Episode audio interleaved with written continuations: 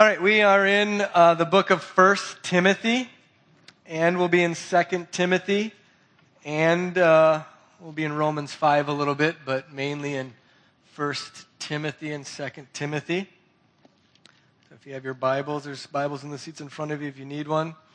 First Timothy chapter three is on page 992 in the Bibles in the seats underneath you. I'd encourage you to get your own Bible and bring it, and make use of it. As I said earlier, we're in a second of five on answering a bit of the question why. Why some of the emphasis we have here? Why do you hear frequently in the pulpit about worship? That was last week. Or about men or male and female stuff. That's this week. And next week we'll talk about young families. We have an emphasis here, there. And then after that, we'll, um, let's see, what the next one's going to be? We'll be on uh, small groups. Been hearing a lot about that. And then the last one will be on preaching itself. And so that's where we're going. Let me read uh, 1 Timothy 3 1 and then second, a portion of 2 Timothy 2. Uh, so 1 Timothy 3 1 says, The saying is trustworthy. If anyone aspires to the office of overseer, he desires a noble task. And then just a few pages over in 2 Timothy chapter 2, you then, my child, be strengthened by the grace that is in Christ Jesus. In what you have heard from me in the presence of many witnesses, entrust to faithful men who will be able to teach others also. Share in suffering as a good soldier of Christ Jesus. No soldier gets entangled in civilian pursuits, since his aim is to please the one who enlisted him. An athlete is not crowned unless he competes according to the rules. It is the hardworking farmer who ought to have a first share of the crops. Let's pray. Your testimonies, O holy and righteous Father, are wonderful. They give light to us, they give us understanding. We ask now that you would turn to us and give us light and understanding through your Spirit.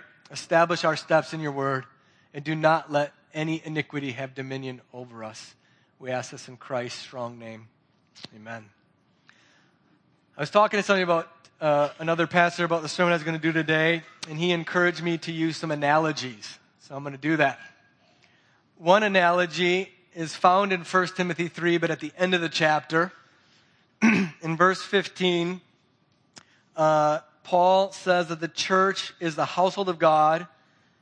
It is the church of the living God, a pillar, a buttress of truth. So the church is a fortress of truth. And that is because the church has the truth in the scripture, which means that the world outside sometimes stumbles into God's truth, but often is riddled with error. And there is no place of greater error in the world than in relation to who God says we are. Okay, there's no truth that is hated with such vehemence in the world but the truth of what the Bible says in Genesis 1 and 2 about man. And man, there I don't mean male, I mean mankind. But mankind is a compromise to saying man because the word man offends today. So we'll just say man like the Bible says. The world hates that we're creating God's image, hates that. And the world hates that God created us male and female. And then not, so the church is supposed to be a fortress against that. Got that? But unfortunately, the church at large in general isn't a fortress against that, but the walls are broken down in regards to that truth. You following me here? There are places where the church is supposed to be a fortress, but where the lies of the world because of corruption from within the church and the pressure from without, the walls have been breached at those points. Okay? And, and there is no greater place of pressure from without than who we are as male and female. And there is no greater place of compromise from within the church, male and female. And so that's answering the question why is this such a frequent and hotly hit in the pulpit and in the classroom than that topic? That's why. Okay? That, that's why. So what we're doing is like the little boy in the Netherlands who put his finger in the dike where it was leaking. We're trying to put our finger in the dike there where it's leaking. We're not concerned about where the wall is and breached. Right? We're looking at what where in the world are your lives so adversely affected and there is no greater place than the truth of we're created in God's image, male and female. In fact, the wall isn't just breached there, it's dust there. We, we have not only seen the walls go down, we've built a, a, uh, a, a, bridge across the moat so the world can come in there. The world, the church is greatly compromised in the issue of male and female. Um, and we'll get to a little bit more about that. So, so that's one analogy. So that's why. That's answering the question why. You tracking with me? Okay? Um, and this is destructive. It destroys people's lives. At root, the frequency of divorce in our culture, it's due to that issue. That's why. And all the kids whose lives are irrevocably damaged because of divorce is because of this issue. The reason why we've murdered 60 million babies in America is because of this issue. Okay, the reason why moms are giving drugs to the little boys to turn them into little girls is because of this issue. Okay? And if you don't think this is pressing on us, my the town I grew up in, Randolph, Wisconsin, the town of 2000, there's a little Christian school that has produced all of the valedictorians in the public school because they started taking state funding in the form of vouchers. They now have to take transgender students and a mom who's fostering two little boys is transitioning her two little boys to two little girls, and that little Christian school can't do anything about it. And you don't think we're compromising in the little town of 2000, Wisconsin, at 2000 in, in Randolph, Wisconsin. Okay? This is, this is the issue. Second analogy. This one's a little uh, more difficult to picture in your mind. I tried to come up with one that's better but uh, oh well. Continuum. You've heard somewhere along the line on the continuum. You've heard that phrase before? So the world pictures men on one far end of the continuum and the world, or women on the other end of continuum. And the world tries to say that for millennia, men have dominated and, and women have been oppressed and neglected and beat down. And so the world wants to elevate women on the continuum. And because they, they don't think that you can have both. They don't, the world doesn't think that you can bless both. It's one or the other. Either one is excelling and the other is failing, or the other is excelling and, and, and the other is failing. Got me? And the church is compromising here because we have just bought into this continuum rubbish. And what the church is trying to do is just find a happy medium. Right? Just find a happy medium. We, we believe there's a continuum like the world, which there isn't. And, and instead of emphasizing one or the other, we just want to we just fi- want to find a mushy middle. You should know that this continuum that the world sets up for you is a, is a, is a lie. The world doesn't want to elevate women, it wants to destroy men. You got me?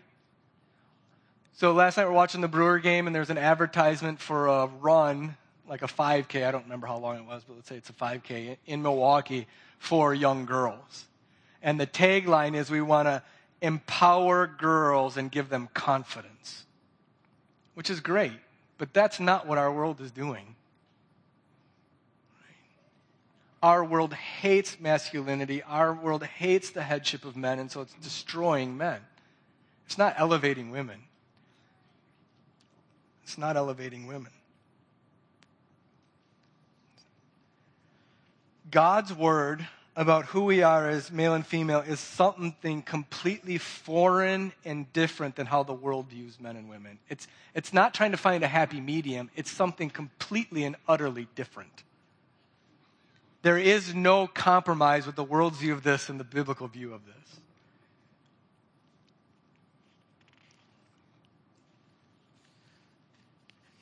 Men and women are completely equal in dignity and value in creating God's image.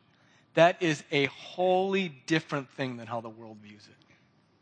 The world has no concept of the dignity of men and women before God and being made as an image.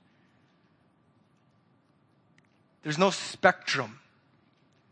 We're equal before God. Yet, even though completely equal, the creation order of male and then female defines everything about you as a man and everything about you as a woman, how you relate everywhere. You've heard this before. I'm, I'm, I'm not getting into today the hows or my, so much of the whys, but bear with me. You've heard this before. I, I don't want to beat on your heads about this, but there is an order within this equality, a hierarchy within this equality that is glorious, and the world hates it. They see men and women as utterly opposed to each other, and that men have ruled too long, and now women are to rule. And in doing so, they're completely flipping the beauty of the Bible on its head. The beauty of the Bible is that we are completely equal in dignity and worth, and yet God has made men to rule. God has made men to rule. I know that's an inflammatory statement to say it like that, but that's the language the Bible uses throughout. They don't want balance in the world. The church doesn't even want balance. They want to win and they want to destroy men. God has set his authority in this world on men. Let me give you an example. Remember the Title IX stuff? And applied to colleges, which was to provide equality of the programs among men and women. And let's take athletics. It said basically that you cannot deny offering equal opportunity for athletic programs to men and women. And so if you had 42 athletic opportunities for men, you needed to have the equal for women. But you know what happened, right? Colleges didn't add more women's opportunities. What did they do? They reduced the amount for men. Right? See, our world isn't for women, our world is against men. Our world isn't for women, it's against men. So the Bible isn't trying to give equal opportunity for men and women in the area of authority. Instead, the Bible sets out a completely different understanding of who we are created in God's image, and it is beautiful when it works. When men are given and trained and appreciated for the kind of leadership they should have, women and children and organizations and societies flourish. When it isn't, women are hurt children are hurt, organizations, societies decay. And so here is the problem then. Because there is so much pressure, and because Christians are constantly hounded to be ashamed of these things, too often we compromise. So, one of the hallmarks of biblical fidelity to Jesus is never being ashamed of anything that the Bible says. Jesus said, If you're ashamed of me and my words, when I come, I'll be ashamed of you. And there is no place where the church is more embarrassed about the Bible than when it's talking about who we are as created in God's image and who we are as male and female. And I, what we want to do as elders in our church is build a church of people who have no problem with any of those passages. That's it. We don't want you, in teaching these in a small group, to have to make a whole bunch of apologies for them because there's just no problem for us. It, it's just there. And we have the faith to believe that if God wrote it, it's good and right, and we don't have a problem with it. We don't have to nuance it. We don't have to apologize for it. We don't have to soften it to accommodate anybody. We just don't have a problem with it. Because it's what God has said. That's it. This isn't mainly, brothers and sisters, about men and women, this is mainly about the authority of God and His Word. That's what this is about. And we are not given the responsibility or right to compromise. We are nothing but servants of the Most High God. And whatever He said is whatever we believe without embarrassment. Second, you ought to remember uh, Jesus, again, when talking about following Him, coming to not be embarrassed about any portion of His Word means relationships will be ended. Do you understand what I'm getting at here? When you become a Christian and you say, whatever God has said, I believe, and I don't have a problem with, because of that commitment in your life, your relationships will be ended with some people.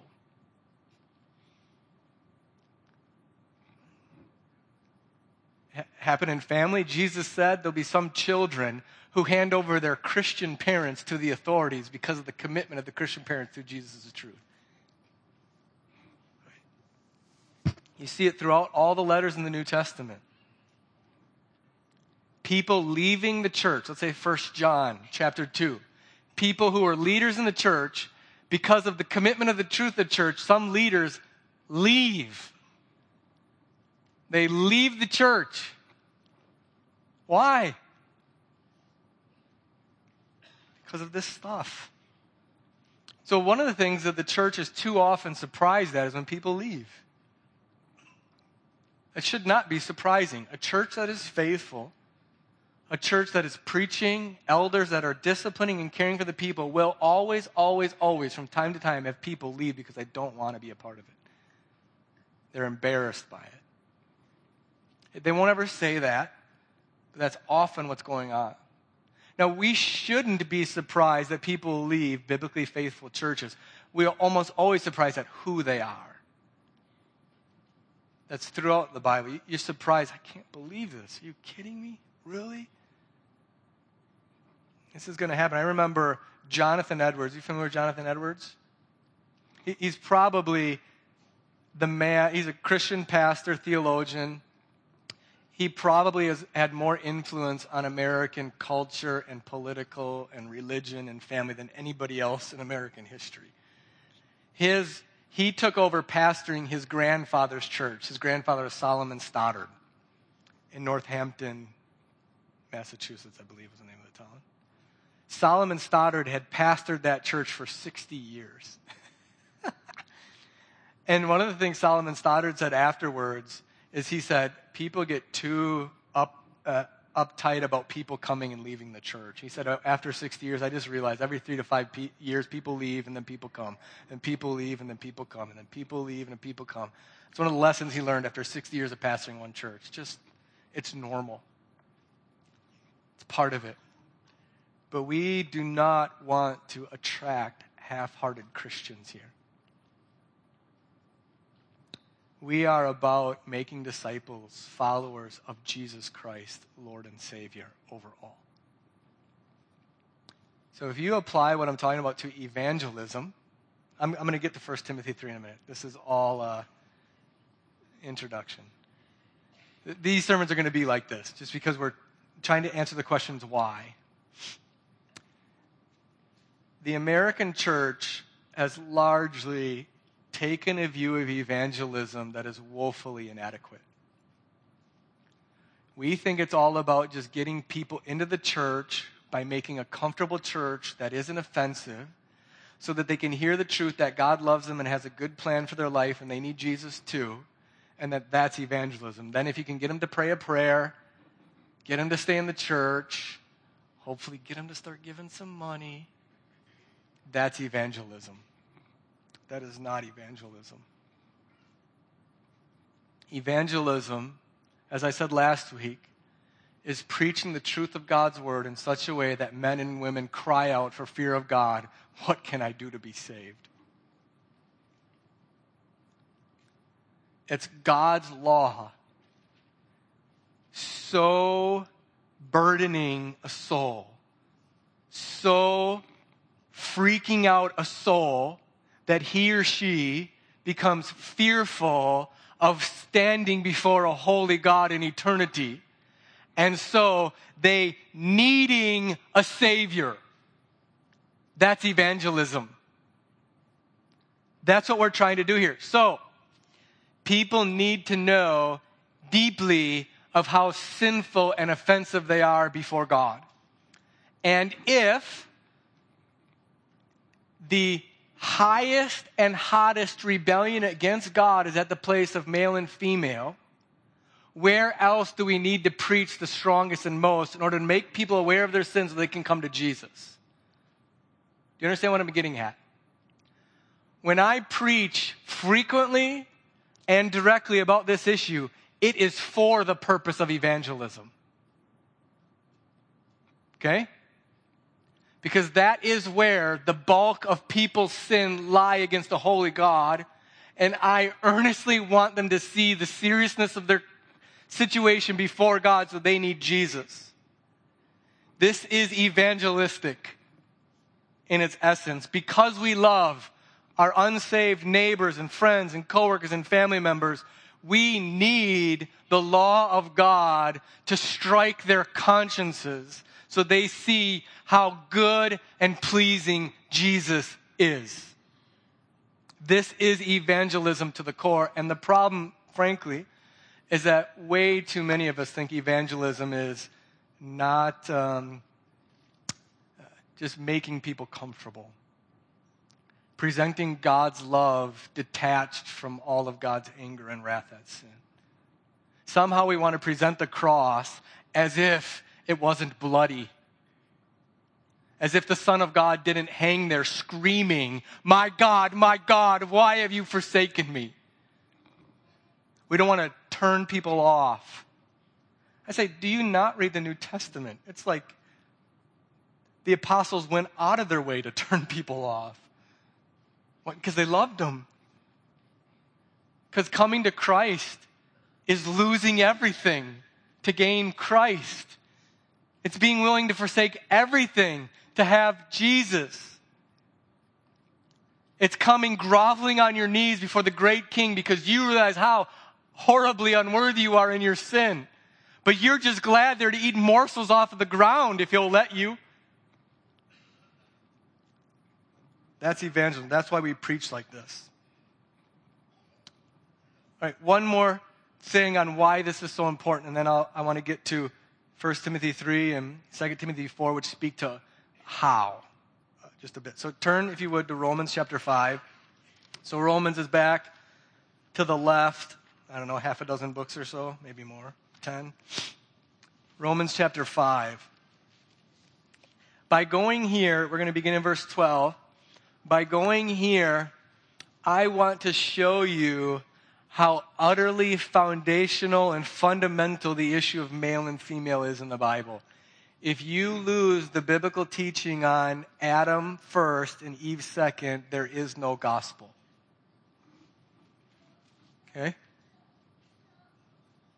This, is, this couldn't be any more serious, brothers and sisters.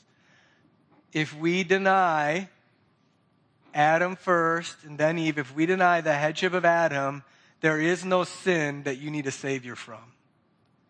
And if you deny it, there is no Savior. Okay?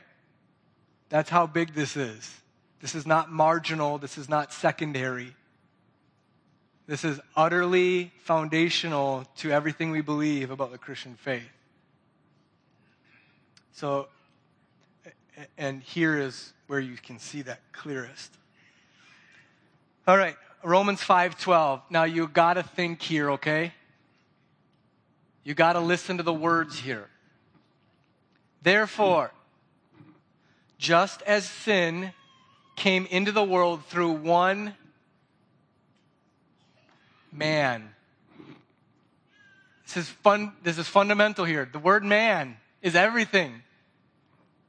Just as sin came into the world through one biological male who was head over all of humanity, who was the Lord over all mankind, and death through sin. So death spread to all men because all sinned. Now think here. Because all sinned. What does that mean? Does that mean all do things that are sinful there? No. That means all are by nature sinful at their core because that's what Adam did. We all sin just by, by via being offspring of the one man Adam. You and yourself are sin because Adam sinned. Okay? This is the doctrine of sin in the Bible.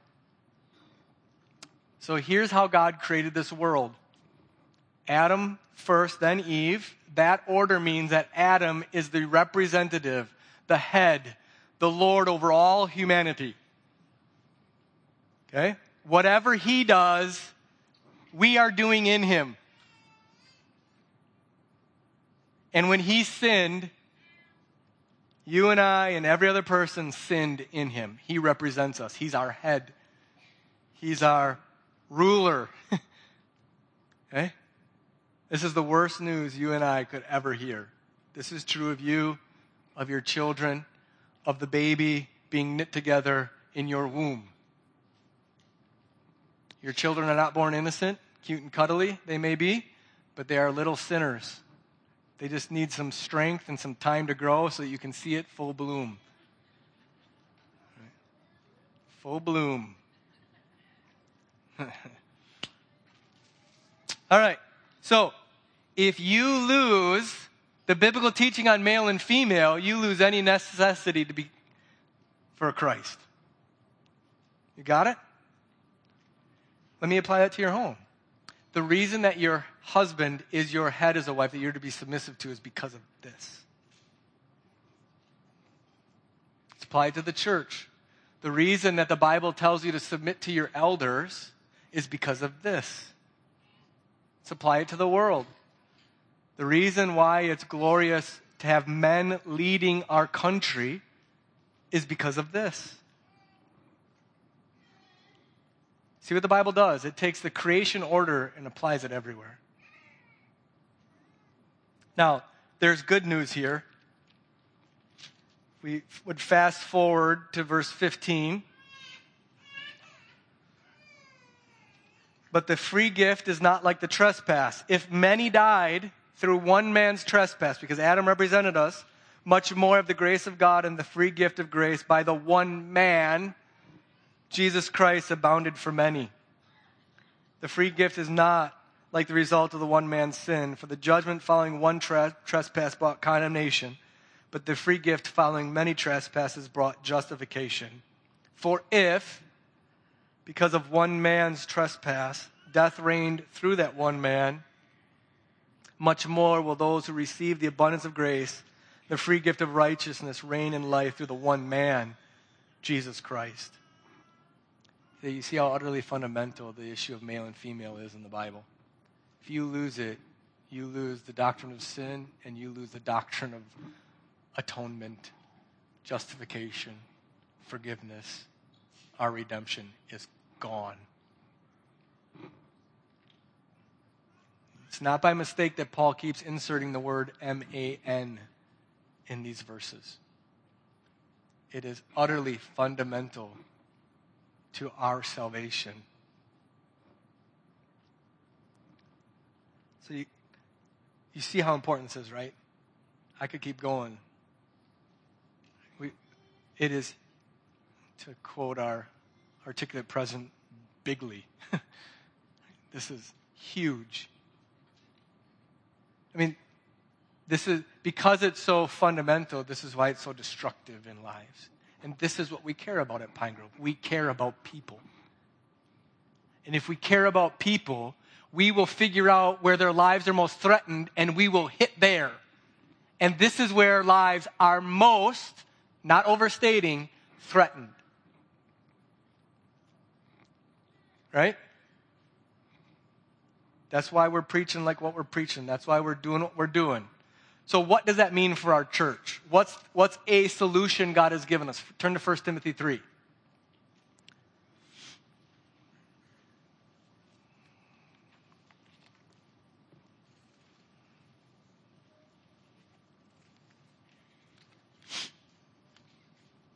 Now, this situation in our world, in our day, really isn't that much different than in the New Testament, okay? It's very easily seen how closely we are to their day. This, this issue was their issue then. In, in 1 Timothy 2, Paul speaks to men. I wish men in verse 8 would pray, lifting holy hands. That's why sometimes during the singing, which is the kind of prayer, we want men to be lifting your hands and worship. Uh, and, then, and then he goes to women. Women, adorn yourselves with respectable apparel, modesty, self control, with a good, with, which is good, is proper for women to profess godliness. And then he says in verses 11 and 12, let a woman learn quietly with all submissiveness. I do not permit a woman to teach or exercise the order of the man over a man. Rather, she is to remain quiet. Why? Why did Paul just say that? Gives two reasons. First, verse 13, creation order. Adam was created first and then Eve. This isn't just a contextual situation happening in Ephesus that doesn't apply anywhere else. This is because of creation order. Second, this is the one that really gets people mad Adam was not deceived, but the woman was deceived.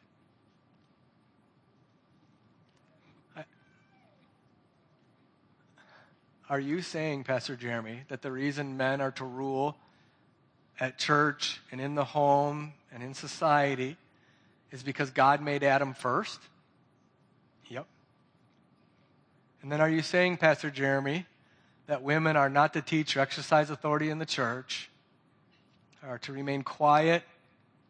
And then you could apply this to the home of society because Eve was deceived? Yep. Why would you believe such an antiquated, outdated, barbaric, patriarchal notion? Because God's inspired apostle Paul wrote it. And that's it. That's it. So then, after that, Paul then, right after talking about male and female, now he talks about elders in chapter 3. The, cha- the saying is trustworthy. If anyone aspires to the office of overseer, he desires a noble task. So, right after telling women in the church, you cannot be an elder, you cannot lead in that kind of way. This is given to men. So, if we want to say it this way, women are not permitted to teach or sex, exercise authority simply because she's a woman. But then, Paul says that men are neither uh, allowed to be an elder just because he's a man. You got it? Women can't be an elder just because she's a woman, but neither can a man just be an elder just because he's a man. And so, God is not slighting you as women here. He's not elevating men over you because they're better than you. This should be an encouragement. verse three of, uh, verse one of chapter three is supposed to be an encouragement to women and a humbling to men. Okay.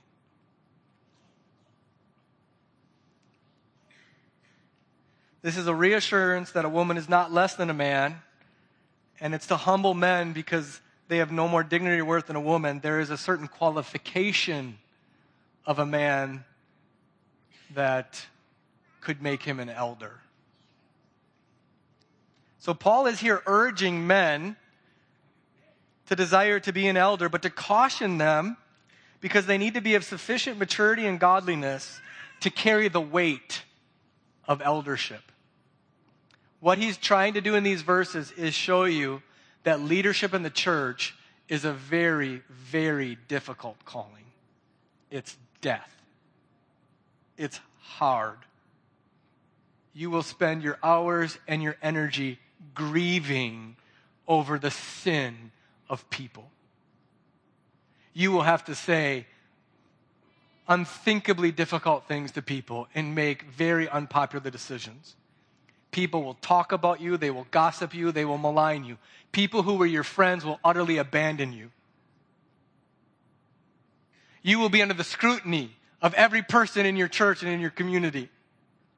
It's a hard job. And men need to get their stuff together if they think they're ever going to do it, is what Paul's saying here. You better get to work, boy, before you take this job. You better put the time in and the sweat equity to grow in godliness before you take this weight on your shoulders. This is why Paul in the book of Second Corinthians says in relation to being an elder, who is sufficient for these things? who can carry this weight? We will give an account for eternal souls before God. Who is sufficient for them? And you think just because you're a man, you should be an elder?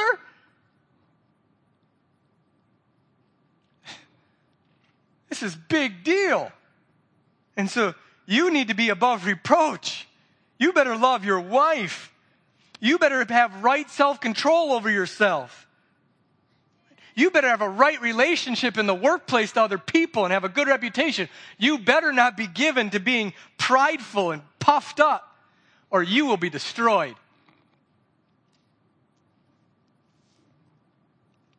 And so, what are we doing at Pine Grove? We want to build men up to be ready to carry this weight because it's a blessing to everybody. That's what we're doing here. That's what we're trying to do here. And we're aiming at our 10 year olds and our 35 year olds. Sorry, guys, if you're 65, I'm just kidding there. We care about the 65 year old, but we, we really are aiming at our young men to get to, to grow them to carry this weight. Because the elders that we have now, which are incredibly blessing our children, they're not going to be here in 10, 15 years. Who's going to carry it then? Hmm? Raise your hands if you're anywhere between 10 and 25 right now. Raise them. I mean, you are made to carry this weight. You better be getting ready. Because failing marriages will depend on you. Because parents whose children are rebelling and going to hell will be depending on you. Because women who are abused by their husbands will be coming for help from you. Because the world, which is pressing in with all kinds of force against these truths, will be depending on you to have some backbone to stand up against it. They'll be depending on you. And Paul is saying, get your tail working hard to get ready to carry this weight. That's why I am so tired of people pushing against this. Do you not know what we're getting ready for the future in the church for? This matters to lives.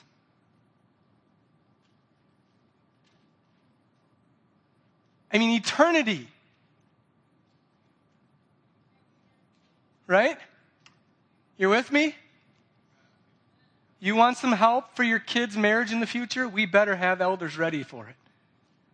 And not elders who are milk toast and spineless and who cannot help a man whose wife is making a mess or vice versa. Because it's a, it's, a, it's a war. Turn over to 2 Timothy 2 if you would.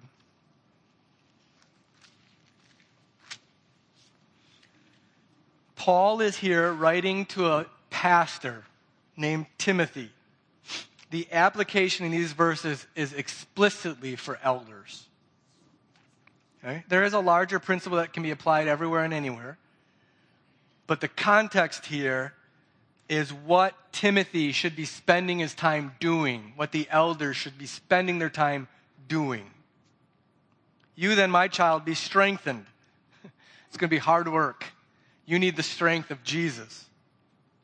You need the strength that comes from knowing the grace of Christ Jesus. And what you've heard from me, so Paul is an inspired writer of Scripture. What you've heard from me, what you've heard in the Bible, you are to entrust to other faithful men who will then in turn teach others.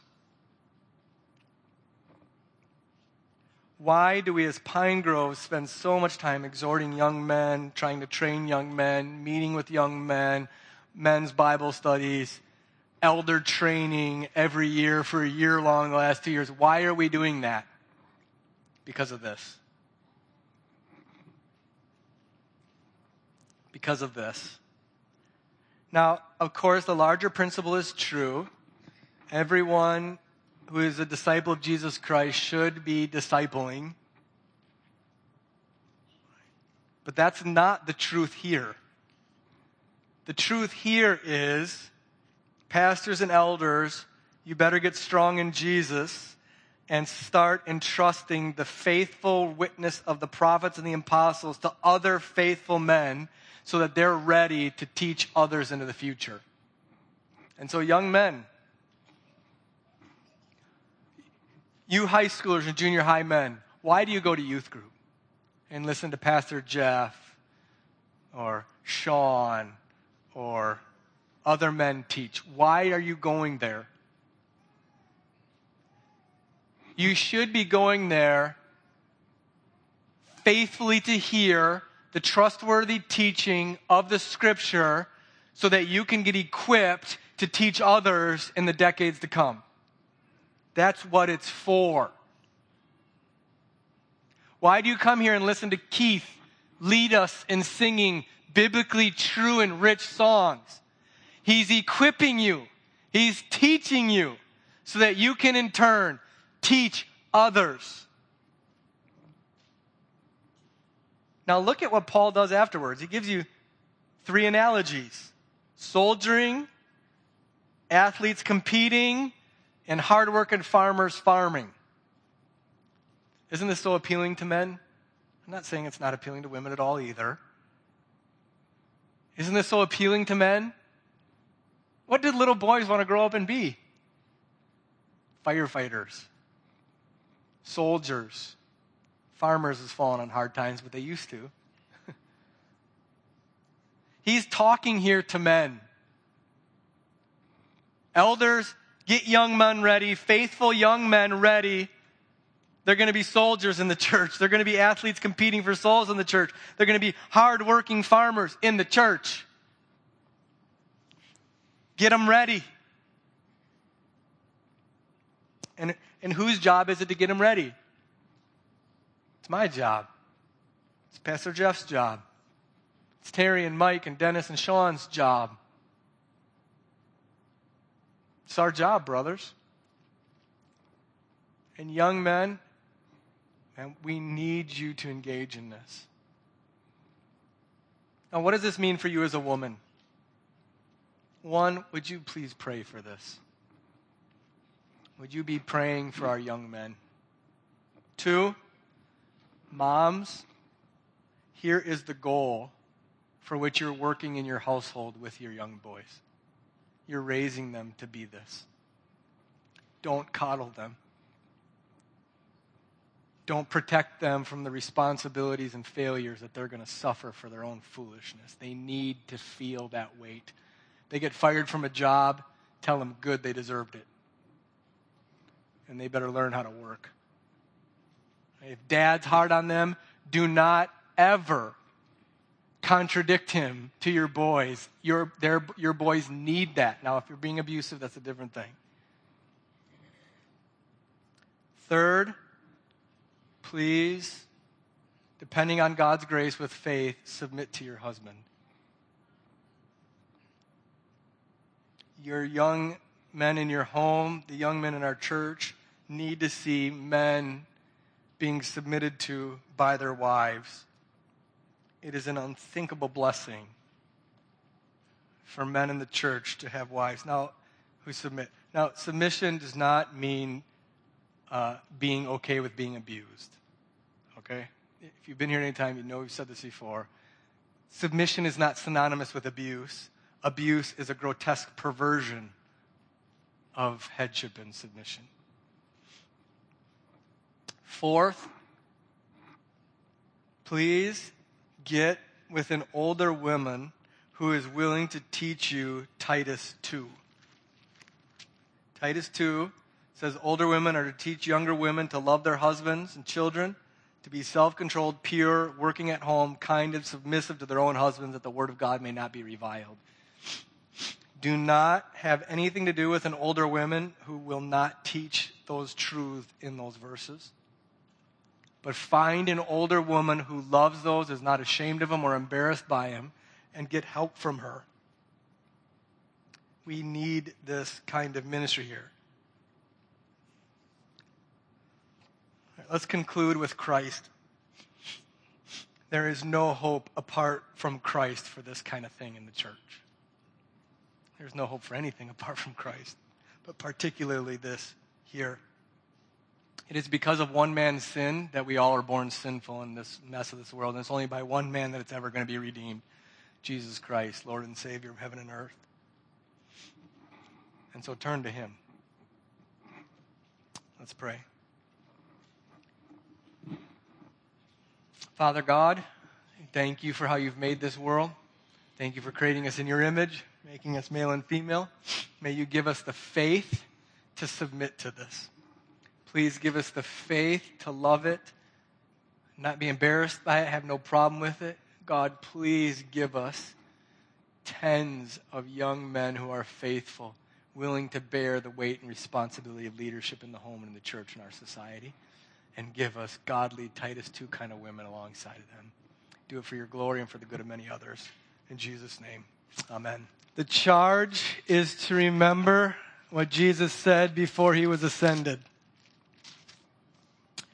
All authority in heaven and earth has been given to me.